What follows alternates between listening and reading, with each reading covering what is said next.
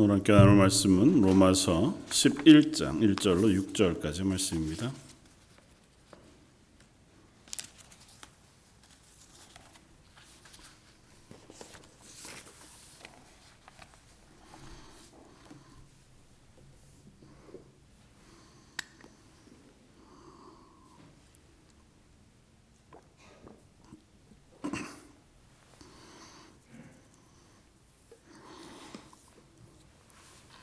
로마서 11장 1절로 6절까지. 사였음 우리 한 목소리 같이 한번 봉독하겠습니다.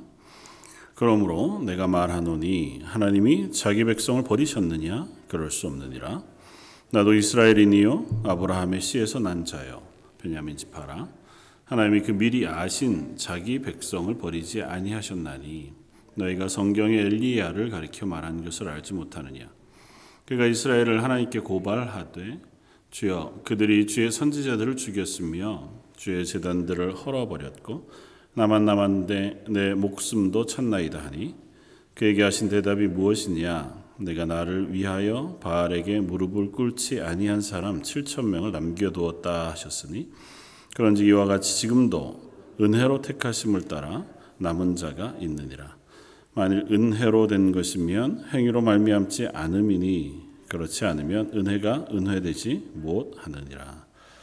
아멘. 어, 전 세계 그 식물의 씨앗을 이렇게 모아서 보관하는 종자 은행이라는 것이 있는데요.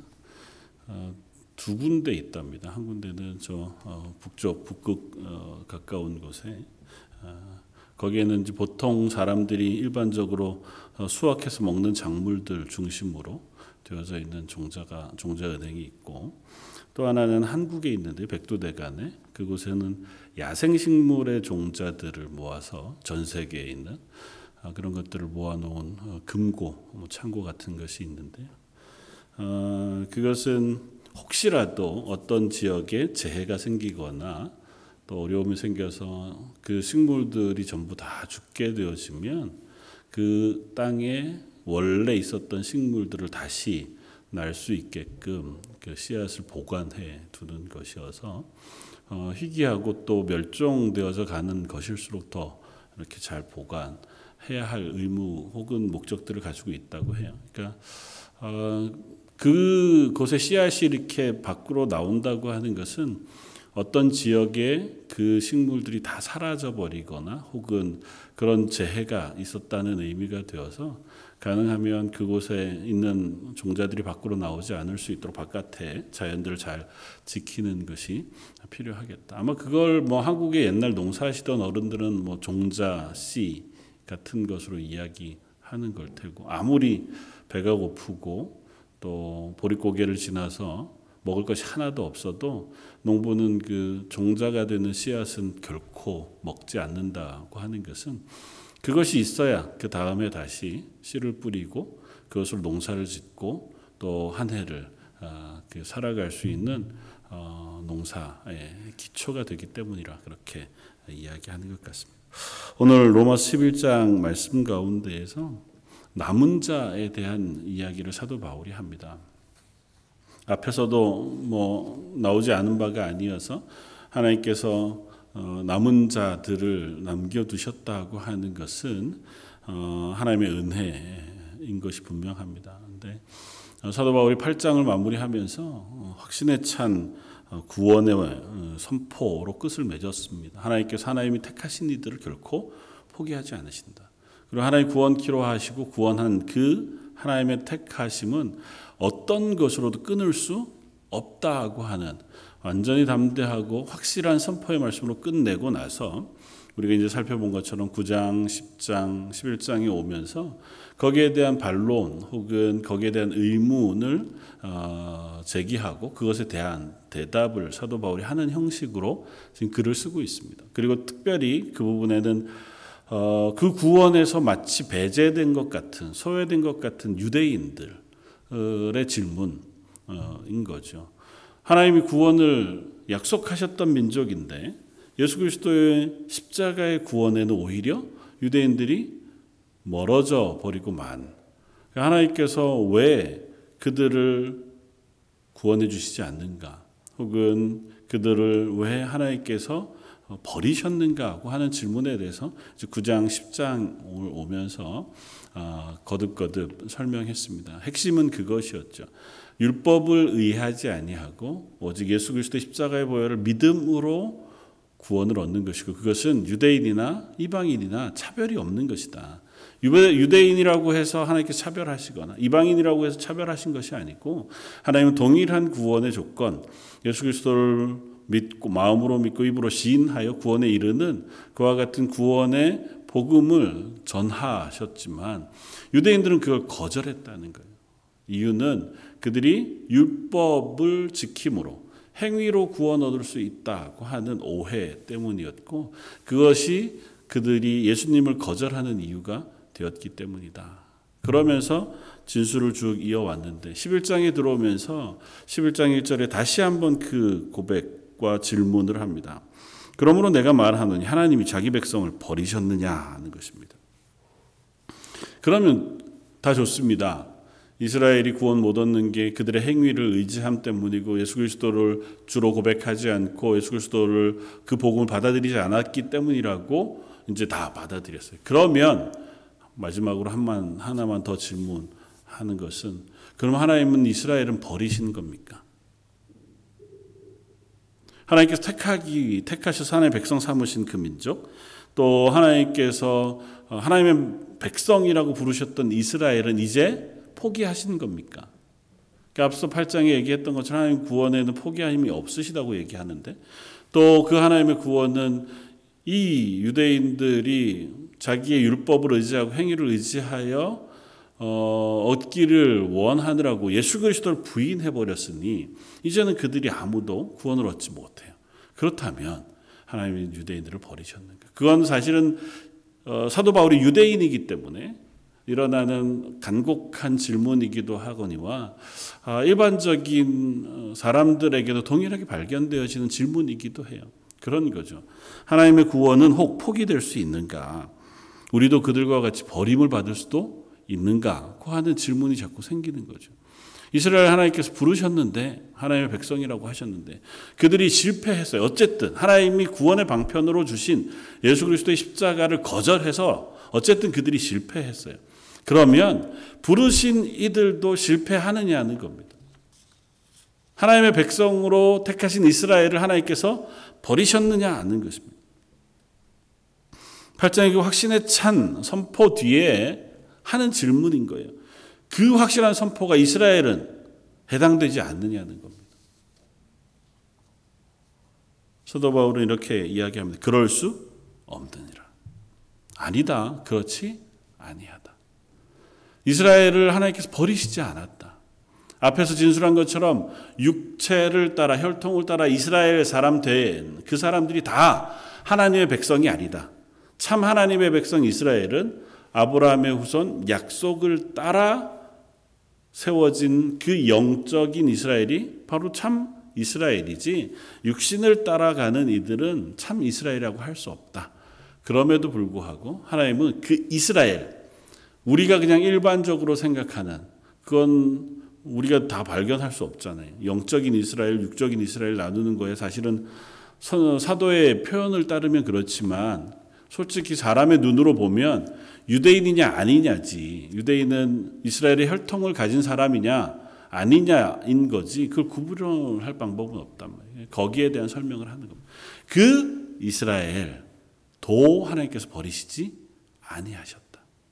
그리고 말씀하는 것이 그 가운데 하나님이 남기신 자들을 두셨다는 것입니다.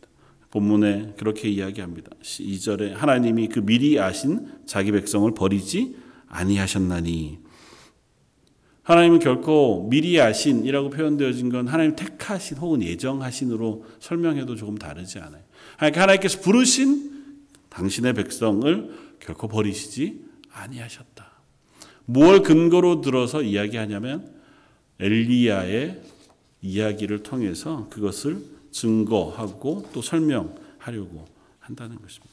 오늘 본문을 통해서 그래서 그 남은 자라고 하는 사실을 우리가 한번 어, 묵상해 보고 그 남은 자를 남기시는 은혜 혹은 남은 자 가운데 부르시는 구원의 은혜가 우리에게 허락하신 은혜인 것을 생각해 볼 수 있으면 좋겠다 생각이 되었습니다.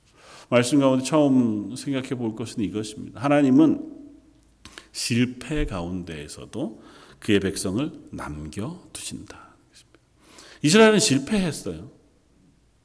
이스라엘의 실패가 한두 번이 아니고 이스라엘 역사 가운데 정말 반복적으로 하나님의 오래 참으심이 아니었다면 벌써 예전에 하나님께서 이스라엘을 그만 버리시고 다른 민족을 찾으셔야 할 만큼 이스라엘은 실패했습니다. 단순, 단순하게만 계산해 보아도 성경에 나와 있는 기록만 보아도 우리는 알 수 있어요. 출애굽한 이후 홍해 바로 앞에서부터 그리고 홍해를 건너자마자 그들이 거듭거듭 민수기 말씀을 따르면 그들이 가데스 바네아까지 오는 동안 무려 열 번이나 하나님을 거절하고 그게 하나님께서 그렇게 말씀하시거든요. 광야 40년 동안 그들이 하나님 앞에 범죄하고 실패한 게 한두 번이 아니었습니다. 심지어 시내산에서는 모세가 시내산에서 하나님의 말씀을 듣는 동안 송아지 우상을 만들었다가 하나님께서 그들을 다 멸하고 모세로 하여금 새로운 민족을 만드시겠다. 고까지 말씀하실 만큼 그들이 실패했었어요. 그때뿐인가요? 가나안에 들어와서는 안 그랬습니까? 가나안에 들어와 처음 살아가던 그 사사시대 400년 동안 그걸 한 줄로 요약하면 그들 그때 그들에게 왕이 없었으므로 각기 자기 소견에 옳은 대로 행했다는 거잖아요. 하나님이 없었어요 그들에게. 하나님이 그들의 왕이 되시지 않으니 그들이 자기 마음대로 그 땅에서 잘못 살았습니다. 실패한 거죠. 실패한 그들에게 하나님께서 계속해서 기회를 제공해 주시지 않았다면 그들은 하나님의 백성 될 수 없었어요. 그런데도 최종적으로 우리가 보기에 최종적으로 실패했습니다. 바벨론에 70년 동안 포로로 잡혀가 완전히 팔려 그곳에서 다시 하나님 불러오셔서 회복하신 그들에게 하나님의 아들이신 예수님께서 오셨음에도 불구하고 유대인들은 최종적으로 그 예수님 앞에서도 실패했잖아요. 그 예수 그리스도를 그들이 죽였습니다. 거절했고 그 복음을 거절했습니다. 그러면 하나님이 이제는 그 백성들을 버리실만 해요. 아니 버리셔도 조금 더 이상하지 않습니다. 그런데도 하나님은 어떻게 말씀하시냐면 그 가운데 얼마를 하나님께서 남겨 놓으셨다는 것입니다. 성경의 역사는 우리에게 그 사실을 너무너무 잘 알려줍니다.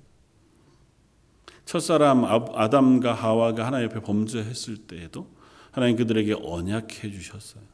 그래서 그들을 약속 가운데 남겨 두셨습니다. 쫓아내셨지만 그들에게 옷을 입히심으로 어린 양의 생명을 가지고 그들에게 옷을 해 입히심으로 언약으로 그들을 살리셨습니다.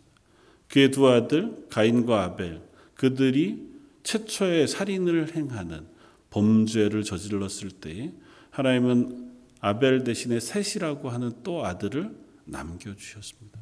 그를 통하여 하나님의 약속이 셋을 통하여 연결되어서 갈 수 있도록 하나님께서 그들의 삶을 은혜로 지켜 주셨습니다. 모든 백성이 모든 땅에 있는 사람들이 하나님 앞에 범죄하여 하나님이 그 땅을 멸하시기로 작정하셨던 노아의 때에도 노아와 그의 가족을 하나님께서 남겨 두십니다.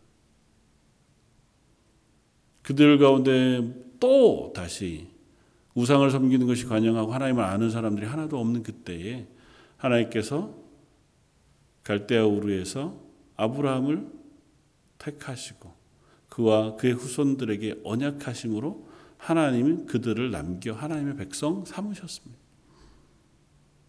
오늘 본문에서 이야기하고 있는 엘리야 시대 때의 이야기를 우리는 잘 압니다. 열왕기상 19장에 나오는 말씀이고 엘리야는 하나님 앞에 열심히 특심했었습니다. 그래서 아합과 이세벨이라고 하는 하나님을 부인하고 하나님 거절하고 하나님 믿는 자들을 다 잡아 죽이는 공포 가운데에서도 엘리야는 하나님의 말씀을 선포하는 담대한 선지자였습니다. 갈멜산에서 큰 전투를 치르고 하나님의 역사와 이적을 온 이스라엘 앞에 다 보였습니다. 아합 앞에서 그리고 기도함으로 3년 6개월 동안 내리지 않던 비가 쏟아지는 놀라운 이적을 행하는 일이 있었습니다. 그런데 더 불구하고 변화가 없었습니다. 여전히 자기는 홀로 남았고 여전히 하나님을 믿고 따르고자 하는 아합 이세벨은 고사하고 이스라엘 백성의 고백도 발견되지 않아요. 자기를 죽이려는 사람들만 아주 살기가 등등해서 자기의 목숨을 찾게 되었습니다. 엘리야가 지치고 낙심해서 도망쳐 내려가 결국은 호렙이라고 하는 산까지 내려갑니다. 거기에서 하나님이 그를 만나 주셨을 때 엘리야가 하나님 앞에 말합니다. 하나님 3절에 주여 그들이 주의 선지자들을 죽였으며 주의 재단들을 헐어버렸고 나만 남았는데 이제 내 목숨도 찬나이다. 하나님 이제 저밖에 안 남았습니다. 남은 자가 하나도 없습니다. 하나님 그토록 큰 일을 행하시고 그토록 분명한 증거를 보이셨는데도 아무도 하나님께로 돌아오지 않습니다. 하나님의 백성으로 남아있지 않습니다. 하나님을 섬기지 않습니다. 이제 저밖에 안 남았습니다. 그게 엘리야의 항변이자 고백이었습니다. 하나님 뭐라고 말씀하셔? 하나님께서 엘리야에게 말씀하신 말씀을 열왕기상 19장 18절 그대로 여기에도 옮겨 놓았습니다. 그에게 하신 대답이 무엇이냐? 내가 나를 위하여 바알에게 무릎 꿇지 아니한 사람 7천 명을 남겨 두었다. 원문은 열왕기상 19장 18절에 이렇게 씁니다. 그러나 내가 이스라엘 가운데 7천 명을 남기리니 다 바알에게 무릎을 꿇지 아니하고 다 바알에게 입 맞추지 아니한 자라. 하나님 말씀하시면 넌 아직은 잘 모르지만 네가 눈으로 잘 보지 못하지만 아니다.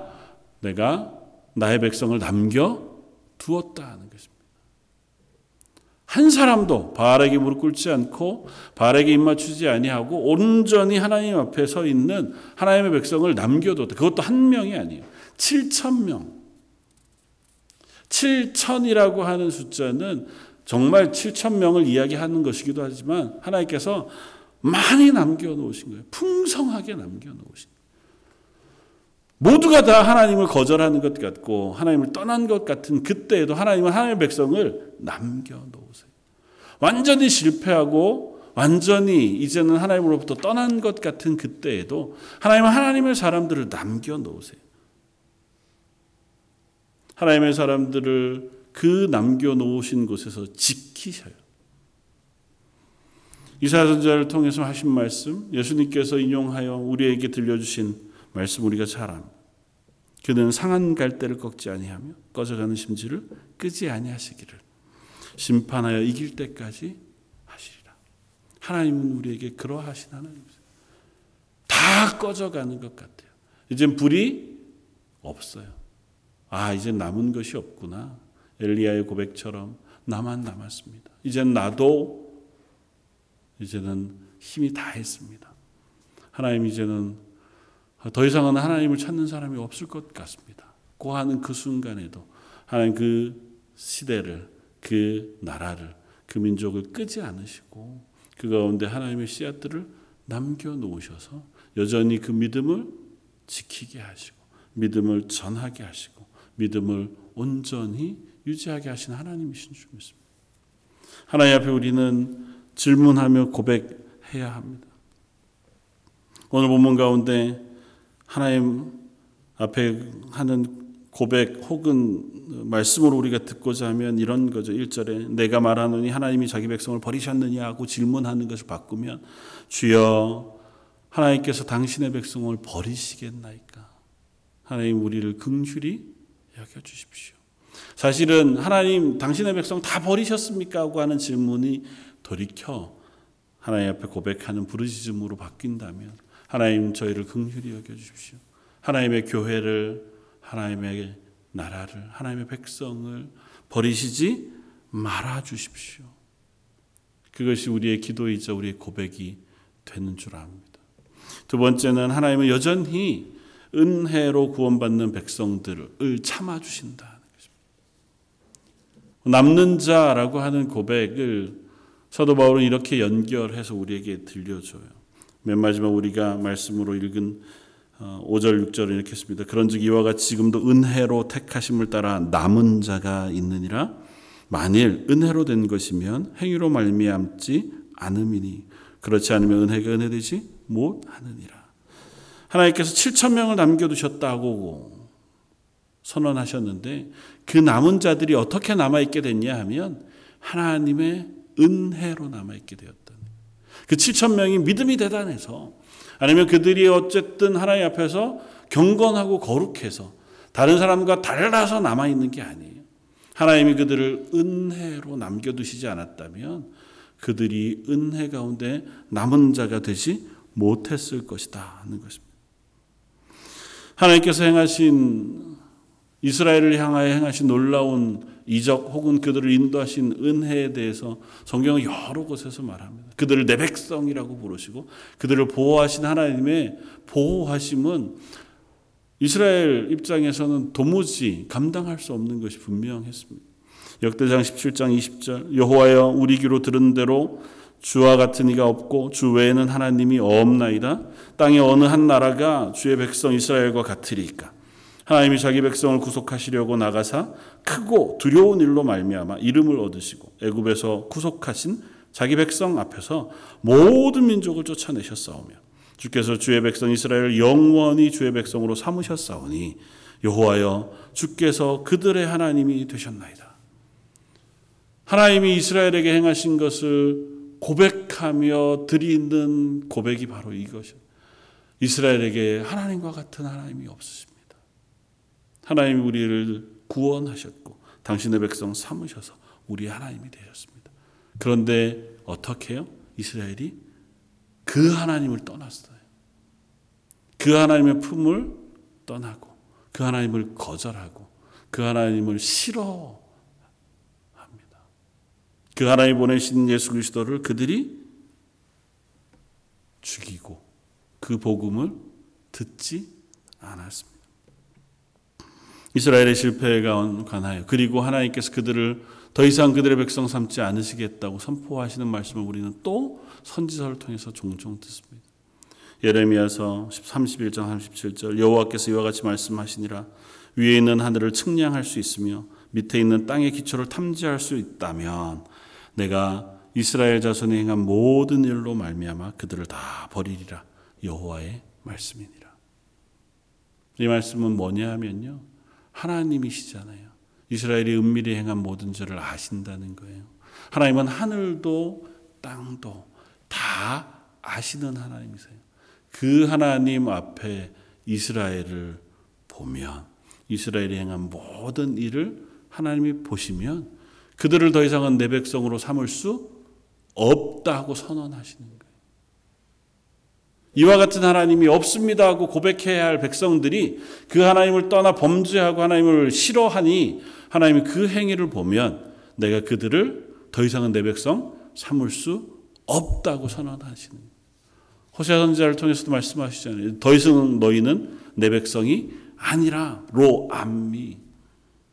그런데 뭐라고 말씀하신다고요? 내가 너희를 내 백성 아니라 한 그곳에서 너희를 내 백성이라 하리니 암미라.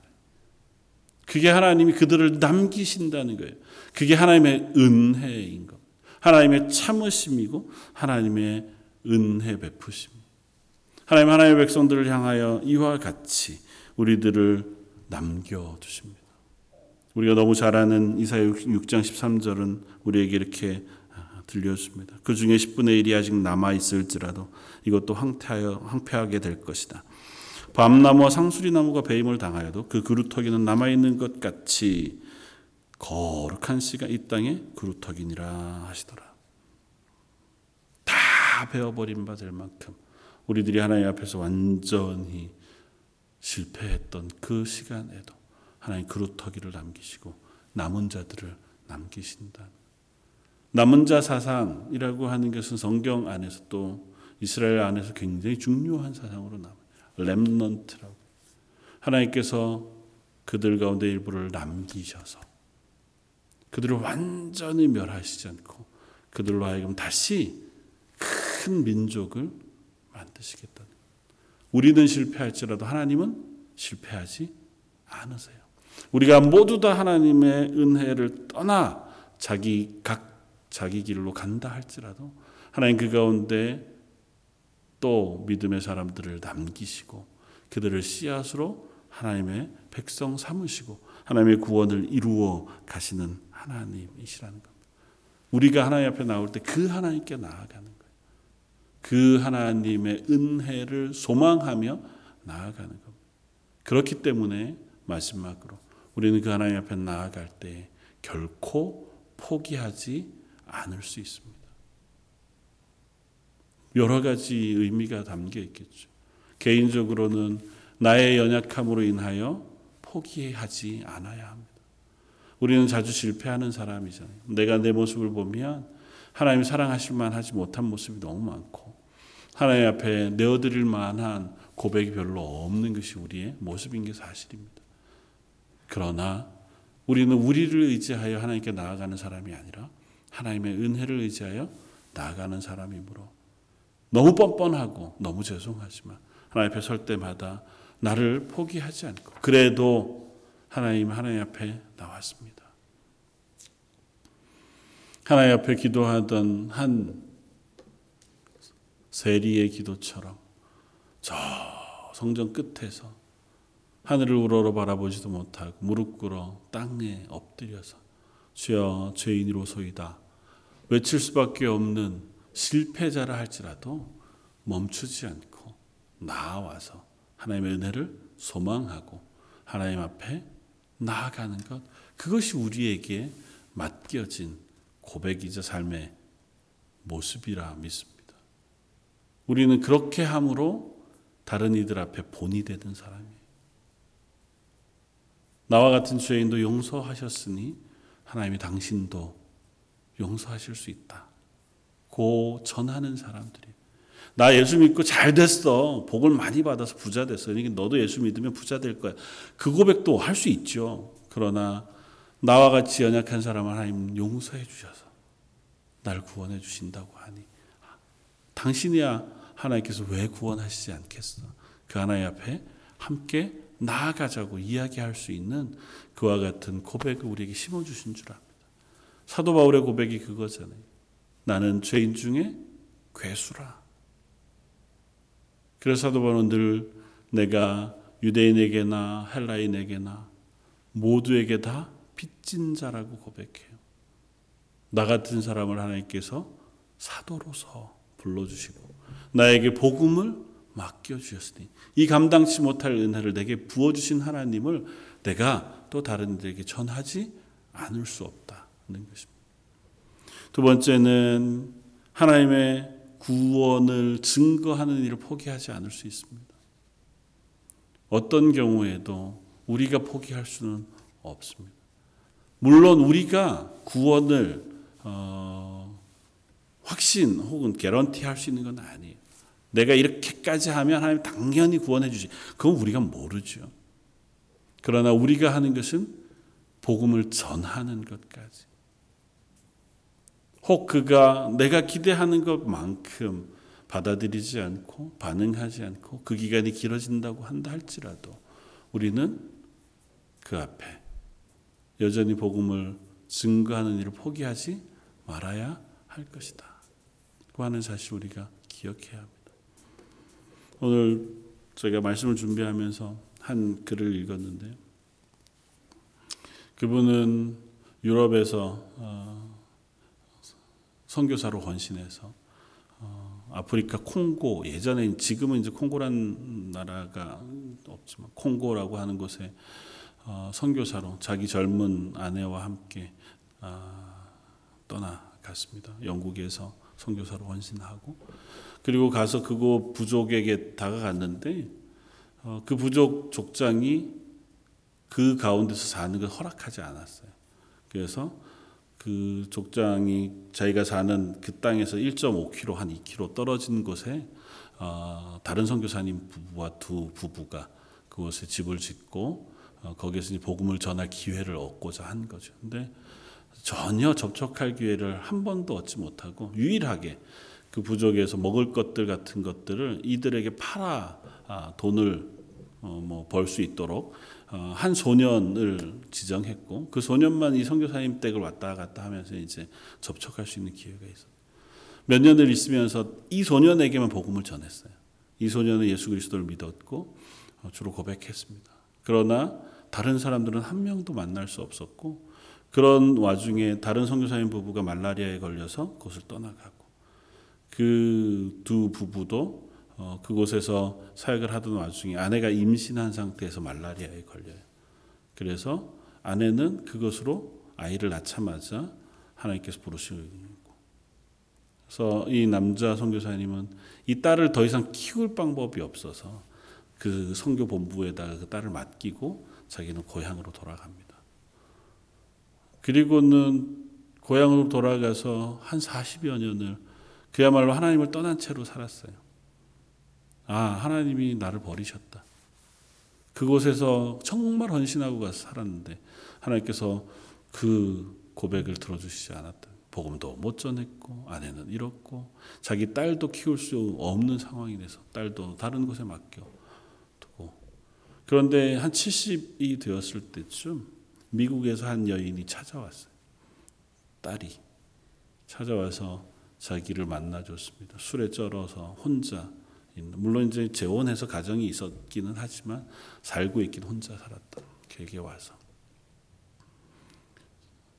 너무 미안하다. 내가 너를 낯 걸맞지 않아서 다른 사람 손에 맡긴 것이 너무 미안하다. 그러나 어, 이 딸이 고백하기를 아니 아버지 그러지 마세요. 제가 하나님의 은혜로 지금까지 너무 잘 살았습니다. 그러니까 얼굴이 변하면서 하나님 이야기를 나한테 하지 말아라. 하나님 우리 가정을 망가뜨렸고 하나님이 나를 버리셨다. 그러니까 이 딸이 와서 전해준 이야기가 그 아버지를 회복시키셨어요. 아니에요. 아버지가 한 일이 결코 하나님이 아버지를 버리시거나 또 하나님 우리를 떠나시는 게 아니었다는 겁니다. 이 딸은 선교사의 품에 안겨서 미국으로 와서 그곳에 믿음의 가정에서 잘 자랐습니다. 그리고 아버지 어머니의 이름을 발견하고 그 어머니 아버지 섬겼던 그 땅을 찾아가 봤어요. 근데 그 한 명의 소년에게 전했던 복음이 결국에는 그 마을 전체를 복음화해서 그곳 모든 부족이 예수 그리스도를 믿고 구원을 얻었다는 얘기를 이 딸이 들었어요. 그 소식을 아버지에게 전합니다. 아버지가 전한 그 복음 아무 열매가 없는 것 같았지만 하나님께서 그 아이에게 전한 복음이 그 부족 전체를 살게 하셨습니다. 어머니가 그곳에서 짧은 시간 생을 마감했지만 그것이 결코 헛된 씨앗이 아니었고 그것에 복음의 씨앗으로 잘 심겨졌고 나를 버려서 평생의 짐으로 안고 살았겠지만 나도 하나님의 은혜 가운데 믿음의 가정에서 아주 잘 성장할 수 있었으니 그 모든 것이 하나님의 은혜입니다. 그 노 선교사님 이제는 뭐 자기의 마음대로 살았던 그 선교사님이 그것으로 회복이 되어져서 다시 예수 그리스도를 주로 고백하고 그리고 불과 얼마 되지 않아서 하나님의 품에 안기셨습니다. 그, 그 사진을 이렇게 보는데요. 아, 참, 아, 생각이 많았습니다. 얼마나 큰 열정을 가지고 그 선교에 임했을까. 그런데 그 모든 것들을 다 잃어버리고 눈앞에 보이는 것이 없는 결과 앞에 얼마나 큰 낙심이 있었을까. 그러나 분명한 것은 하나님은 결코 포기하시지 않으시더라는 것입니다.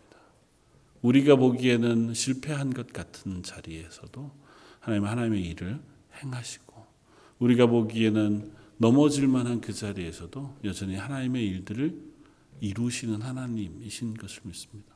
우린 실망할 수 있죠. 우리는 엘리야도 아니고 그 선교사님만도 못한 사람이니 우리가 살아가는 시간 속에 얼마든지 좌절할 수 있습니다. 그러나 좌절하되 기억할 것은 내가 실패하고 좌절한다 할지라도 하나님은 결코 포기하지 않으신다. 한 걸음 더 나아가면 그 하나님이 교회도 포기하지 않으신다는 사실 우리가 믿음으로 고백할 수 있길 바랍니다. 만약에 하나님께서 교회를 포기하시기로 작정하셨다면 아마 역사가 진행되는 동안 벌써 오래전에 교회의 역사는 끝이 났어야 할 겁니다. 이스라엘이 그랬던 것처럼 하나님의 교회도 얼마나 추하고 못난 모습을 많이 보이고 또 믿음 없는 모습으로 서로 싸우기도 하고 어긋 행하기도 했는지 모릅니다. 지금 세상에 있는 숱한 유형, 눈으로 보이는 교회들도 각기 상처가 아픔과 여러 가지 문제들을 안고 있는 것이 사실이. 그럼에도 불구하고 우리가 믿는 것은 교회의 주인은 하나님이시라는 겁니다. 하나님께서 교회를 지키신다는 거예요. 교회 안에 소속되어 있는 우리들은 연약하고 우리들은 실패할 수 있지만 이 교회를 주관하시고 지으신 하나님은 실패하시지 않으신다는 겁니다. 하나님 하나님의 방식으로 이 교회를 남기시고 교회 가운데 믿음의 고백을 가진 이들 그 남은 자들을 통하여 끊임없이 교회를 갱신해 주시고 회복시켜 주시고 또 은혜로 덮어 주신다는 것입니다. 저 여러분들의 삶도 마찬가지일 겁니다. 우리의 가정도 마찬가지고 하나님께서 우리를 하나님의 사람으로 불러 불러 주시고 하나님의 백성 삼으셨다면 하나님 저희를 포기하지 않으시는 줄 압니다. 하나님께서 우리의 인생을 포기하지 않으시고 우리의 그리스도인 됨을 포기하지 않으시고 우리로 하여금 하나님 앞에 믿음의 고백을 하며 살아가는 그리스도인으로서의 삶을 포기하지 않으시는 줄 믿습니다. 그렇기 때문에 그 사실 우리가 믿음으로 붙잡기만 한다면 우리가 낙심할지라도 또다시 일어나서 소망 가운데 하나님의 사람 그리스도인으로 살아갈 용기와 힘을 얻게 되어주는 줄 압니다. 기도하면서 하나님 하나님의 백성 하나님의 사람을 포기하지 말아 주십시오. 기도하면서 하나님 저의 연약한 것 우리 가정의 부족함 우리 교회의 연약한 모습들을 하나님께서 포기하지 말아 주십시오. 하나님의 손으로 붙들어 주시고 하나님의 손으로 세워 주십시오. 기도하면서 용기 있게 하나님의 사람으로 세워져 가는 저와 여러분들 되시기를 주님의 이름으로 축원을 드립니다. 다시 한번 기도하겠습니다. 하나님의 은혜로 택하심을 따라 남은 자들을 세우시고 그 남은 자들을 통하여 구원의 놀라운 일들을 이루시는 하나님. 이 런던 땅 런던 제일 장로 교회를 통하여 하나님의 구원의 일들을 또 이루어 가시고 가운데 기도하는 하나님의 사람들을 세우시며 그 기도를 통하여 가정을 교회를 이 땅을 하나님의 은혜로 참아주시고 그 복음이 전파되어지는 도구가 되게 해주시는 줄 믿습니다. 저희는 연약할지라도 능하시고 강하신 하나님의 손으로 저희를 붙들어 주시고 저희가 하나님의 백성, 자녀, 교회가 되게 하여 주옵소서. 오늘 말씀 예수님 이름으로 기도드립니다. 아멘.